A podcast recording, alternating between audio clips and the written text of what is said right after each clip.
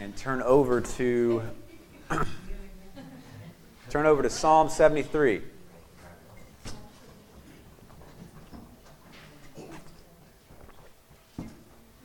Psalm 73. So, if you remember, I've been preaching through the Psalms um, as it's my turn to preach, and uh, almost a, a year at this point. Maybe this one would be a year. Uh, I'm going to do one more, and then we're going to dive into a new sermon series um, to be announced. So, to be announced. I'm Thinking uh, maybe First, Second Thessalonians. We'll see. Um, but I have thoroughly enjoyed the Psalms, and uh, they are so good for us in a number of ways, and I hope that they've been that for you guys too. Okay, so let's um, stand as we read God's Word. Psalm 73. So, hear now God's perfect and holy word to you this morning. Verse 1 Surely God is good to Israel, to those who are pure in heart. But as for me, my feet had almost slipped. I had nearly lost my foothold. For I envied the arrogant when I saw the prosperity of the wicked. They have no struggles, their bodies are healthy and strong. They are free from the burdens common to man. They are not plagued by human ills. Therefore, pride is their necklace. They clothe themselves with violence. From their callous hearts comes iniquity. The evil conceits of their minds, no one or knows no limits. They scoff and they speak with malice. In their arrogance, they threaten oppression. Their mouths lay claim to heaven, and their tongues take possession of the earth. Therefore, their people turn to them and drink up waters in abundance. They say, How can God know? Does the Most High have knowledge? This is what the wicked are like always carefree, they increase in their wealth. Surely in vain have I kept my heart pure. In vain I have washed my hands in innocence. All day long I have been plagued. I have been punished every morning. If I had said, I will speak thus, I would have betrayed your children. When I tried to understand all this, it was oppressive to me, till I entered the sanctuary of God. Then I understood their final destiny. Surely you placed them on slippery grounds. You cast them down in ruin. How suddenly are they destroyed, completely swept away by terrors. As a dream when one awakes. So when you arise, O Lord, you will despise them as fantasies. When my heart was grieved and my spirit embittered, I was senseless and ignorant. I was a brute beast before you. Yet I am always with you. You hold me by my right hand. You guide me with your counsel. And afterward you will take me into glory. Whom have I in heaven but you? And earth has nothing I desire besides you. My flesh and my heart may fail, but God is the strength of my heart and my portion forever. Those who are far from you will perish. You destroy all who are unfaithful to you. But as for me, it is good to be near God. I have made the sovereign Lord my refuge. I will tell of all your deeds. Amen. You guys can take a seat.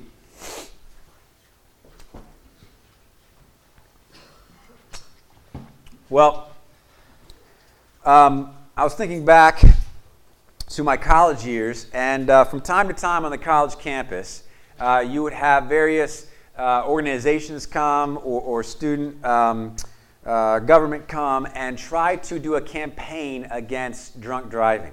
Okay?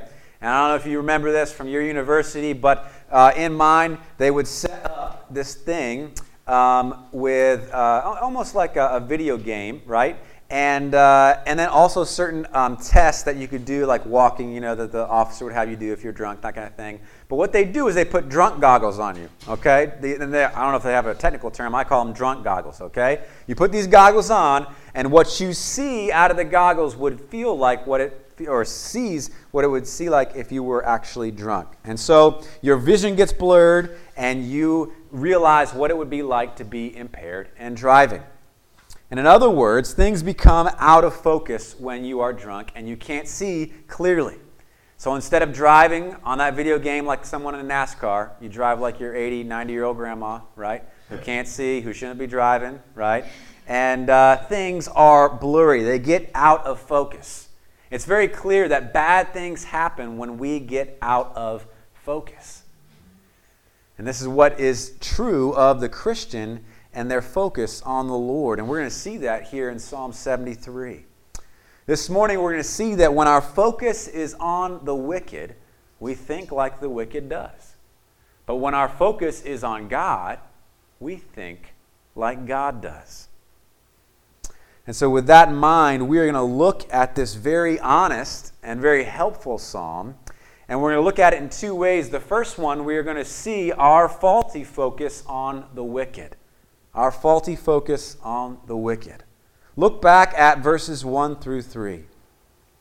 The psalmist is speaking really in hindsight, meaning he is looking back on something that has already happened for him. A trial that he is recounting that he has already been through. He's back in a good spot, but he was in a very bad spot. Verses 1 through 3 give us kind of the summary, as it were. For a while, he was out of focus. He wasn't seeing things clearly. He wasn't seeing things according to God's perspective, but according to the wicked's perspective, a sinful, a wrong perspective. He says, as we read in verses 2 and 3, But as for me, my feet almost stumbled. My steps nearly had slipped, for I was envious of the arrogant when I saw the prosperity of the wicked. I wonder how many, how many of us have been there before as we look out on the wicked and the arrogant, wanting what they want. I know that I've been there before. We look at our lives and it seems, or sorry, we look at their lives and it seems like they have everything anybody could want all of the money, all of the power, the security, the fame, the success, a life free from troubles. It kind of leaves a scratch in our head. And this is what stuck in the psalmist's craw as he looked out on the wicked and their prosperity. For him, something wasn't right. And he was voicing that to the Lord. It gnawed at him, it ate at him that something was wrong with this picture. And his feet had almost stumbled.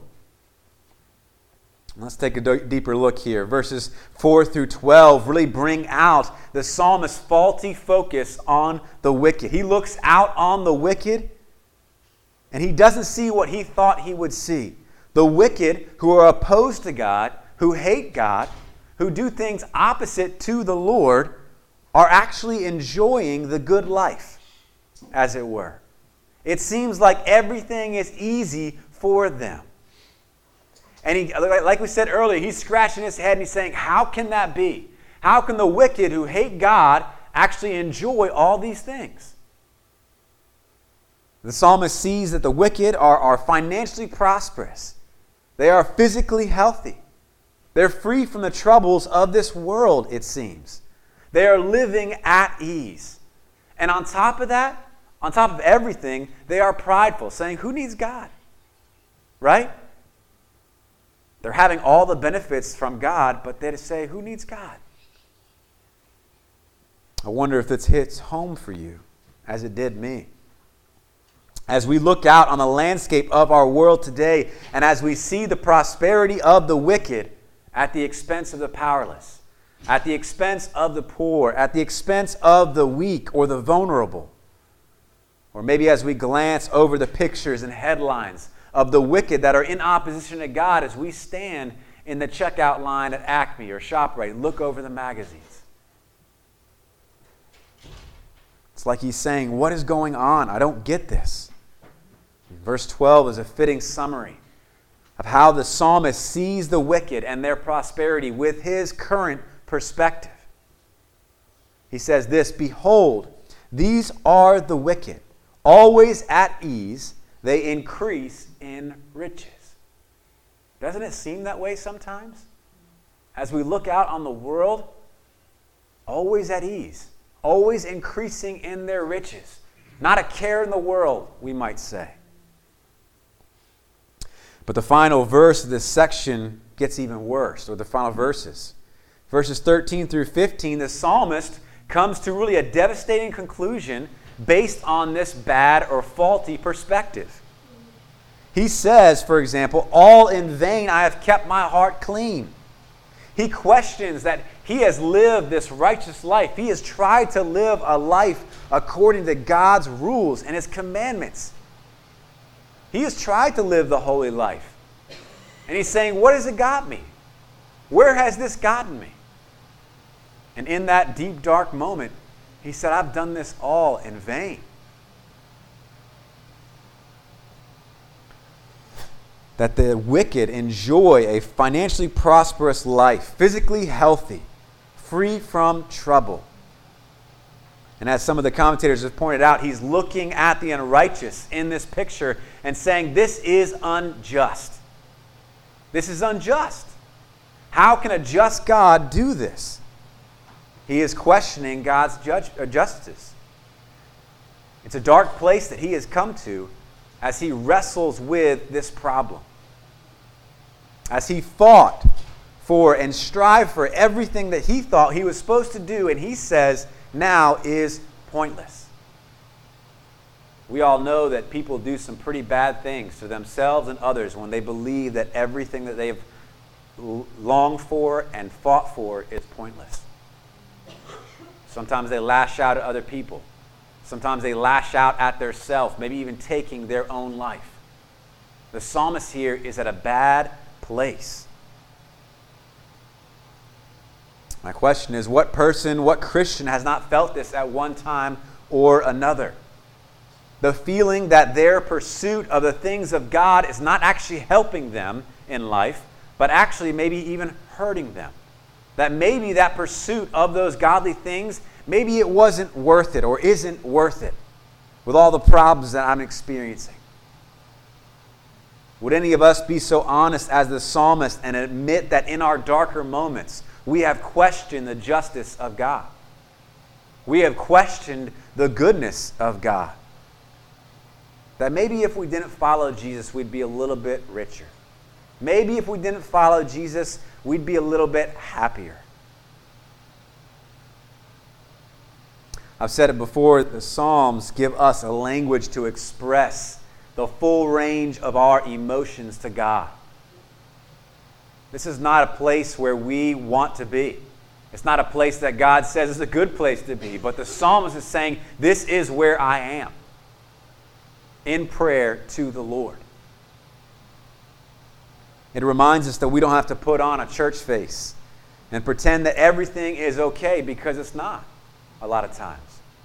Sometimes we are in this place where the psalmist is here in verses 4 through 15. And we need to be able to express this to God and to others in a way that is right, in a way that is good, that is reverent to the Lord, and yet honest. We don't need to hide the depths of our emotions from the Lord. It's not like He doesn't already know them. We can't hide from Him.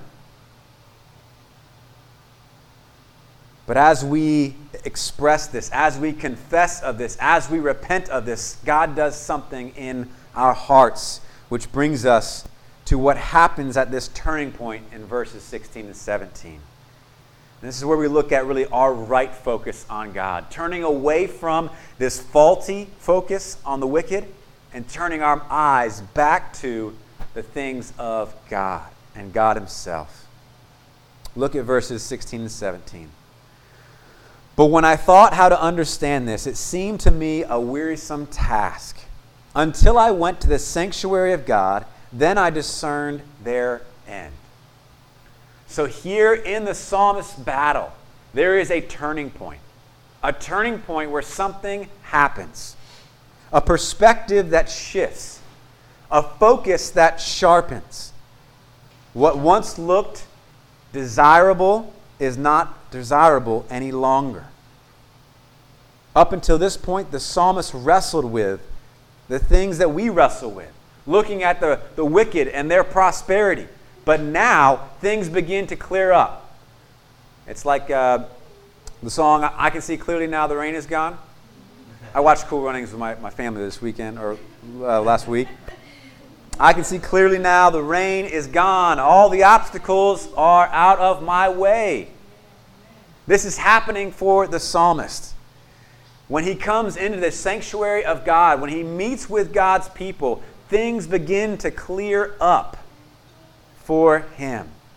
And he recognizes the end of the wicked, he realizes their final destiny. My old pastor, he says it like this When I went to church, it dawned on me. When I came into God's people and we worshiped together, it dawned on me his focus had shifted off the wicked and back onto God. And he began to see things clearly. And the same is true for you and me. When we are out there in the world getting beat up by Satan and by our flesh, we lose sight of God, do we not? Our vision becomes blurred. Our thinking becomes messed up because our focus is on the wrong place. But when we draw near to God and draw near to His people, especially as we gather in church and we hear God's word and we confess our sin to the Lord together, as we memorize scripture or sing songs of praise, everything that was out of focus starts to come back into focus. That which was unclear, like those drunk goggles, those goggles get pulled off and we see clearly again. We get to focus on who God is and what He does through His Word. So if your thinking is a little out of whack, like the psalmist was, then you're in the right place. Biblically speaking, this is the place where we get our 2020 vision back in place as we focus on the Lord. So the question is how did the psalmist's perspective change about the wicked and their prosperity? And that's what we're going to look at here for a few minutes. The first thing that we see is a true view of the wicked. That's what happens. He changes from viewing them through the eyes of the wicked, now viewing them through the eyes of God, and he sees them clearly. Verse 18 through 20. The wicked, who in, in earlier verses had seemed so stable, so secure, are not so stable anymore. Their feet are on slippery ground. They fall down. Ultimately, it says God destroys the wicked. They are swept away and their prosperity is more like a dream than reality. See, one day the wicked are going to wake up and they're going to realize everything that they have fought for, everything that they have worked for, was just a mirage in a desert. It was just a dream at best. It's like when we have a bad dream, we want to wake up and realize that it was a bad dream and not reality. But when it's what? When it's a good dream, we want to stay sleeping, right? Because we, we, and we hope that it's actually real. But for the wicked, the, their prosperity is like a bad dream.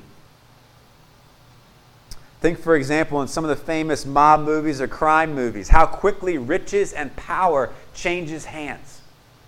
One guy gets whacked, all his things are taken away, given to the next guy, only for that to happen again and again and again. We see that in our world today. One drug dealer thinks that he has it all, all the money and the girls and the cars. One day he gets locked up or shot. Who's, what, what happens next? Someone else rises up to do that. And then the whole cycle goes on and on again. The wicked's riches are more like a dream than a reality. Truly, the wicked are in slippery places. God makes them fall to ruin. Their prosperity is more like a mirage than a reality. Well, the second thing that happens here, what the psalmist sees or gets corrected, is a true view of himself. He sees his own messed up perspective that he had earlier, and he comes to a place of repentance. In verses 21 and 22, he realizes and he says, I was more like a beast towards you, God, unhuman in the way that I was speaking towards you or thinking about you. I said that you were unjust and that was wrong. I said that you were not fair, and that was wrong. I said that I kept myself pure in vain, and that was wrong. See, his focus turned off of God and his word to the wicked and their prosperity. And he was making these accusations against God. But what God had to do was bring that conviction upon him and to redo his perspective so that he could see his sinful ways and repent of them. Maybe think about uh, in the book of Acts when um, uh, Pastor Santa referenced this last week when Peter's preaching this powerful sermon, and what happens? The people say they, they, they are cut to the heart. They are convicted, saying, What must we do? And, and Peter says, What? Repent and be baptized. Cut to the heart. Conviction happens. And we realize what is actually going on inside of our hearts. And God begins that healing process in us. Lastly and briefly, I want to see that the psalmist returns to a true view of God, just like we do when we focus on Him. The psalmist remembered an important truth that even when we are faithless, God is faithful. That's why he can say in verse 23 that despite all of what God, God did, and he did, that God was still with him. He also realized that as a result of refocusing on God, that he had not kept his heart pure in vain, nor was his pursuit of godliness of no value. It was good that he did that. It had value even if he couldn't see the immediate results that he wanted to see. So, why was it not in vain? Why was that pursuit not in vain? Well, the psalmist realized that instead of worldly riches and fame and power and prestige, he actually had the best thing of all, which was God.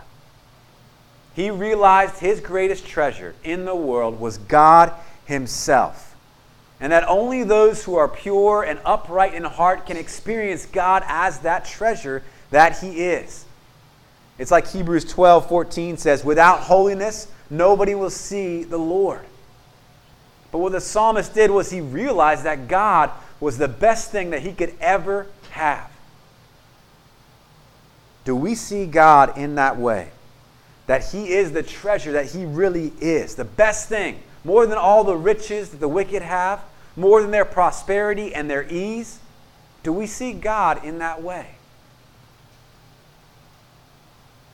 When the world tries to suck us in and make us bitter towards God, complaining about all the ways that He hasn't given us what we want or complaining that the wicked are prosperous while we are floundering and suffering.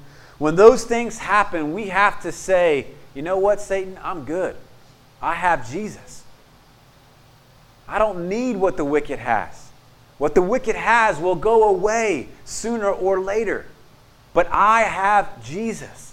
He is my greatest treasure. I'm good. My prayer is that we would realize that this morning that we would realize how quickly the wicked's prosperity goes from them, and of how ultimate value God is, and being in His Word, and being in prayer, that these things are not in vain. That's how we get more of Jesus.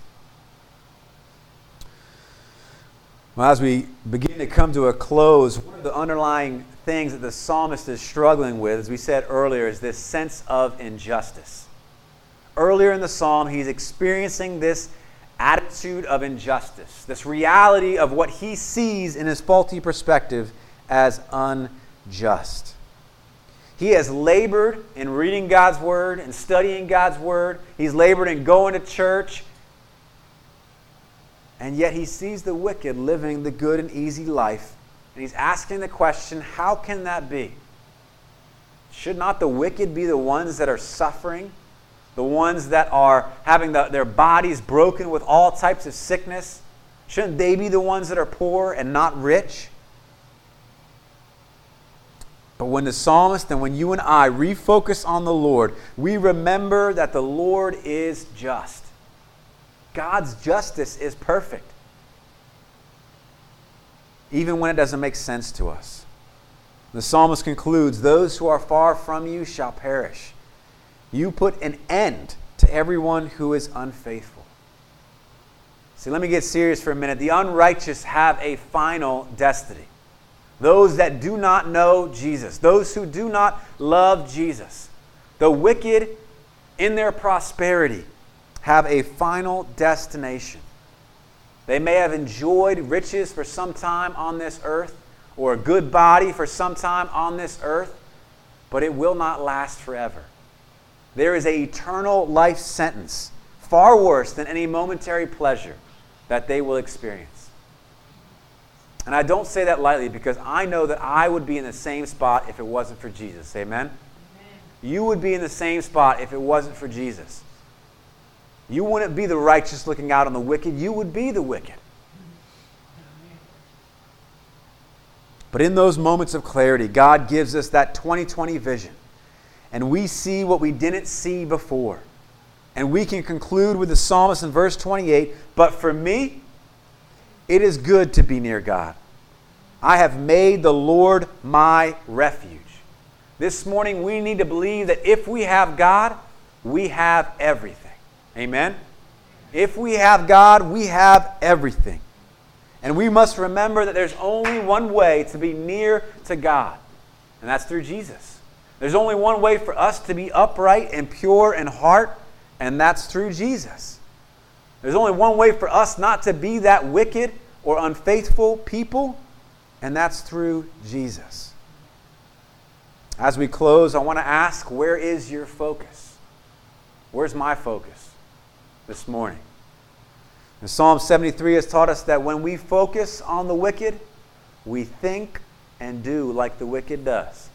But when we focus on God, we think and do like God does. Let's pray. Father, we thank you, Lord, for your word. It really is a uh, light unto our path, a lamp unto our feet. It is more desirable than all the things that money can buy in this world. God, forgive us when we are like the psalmist and, that, and have that messed up perspective where we are more like animals towards you instead of your people. God, wherever we are this morning, we pray that you would work in our hearts. God, if we need to be refocused, we pray that you would refocus us. God, if you need to convict us over sin, we pray that you would convict us. Not just to put salt in a wound, but to heal us, God, and to refocus us on you. God, protect us from looking out on the wicked of this world and envying what they have. Remind us, as you already have today, of their true end. God, that we might more uh, wholeheartedly, by your strength, pursue the things of you, live for you, tell the world about you. And we would do it, Lord, joyfully. God, we need your help. We know that we are a mess without you. We can't do this without you, and we need you.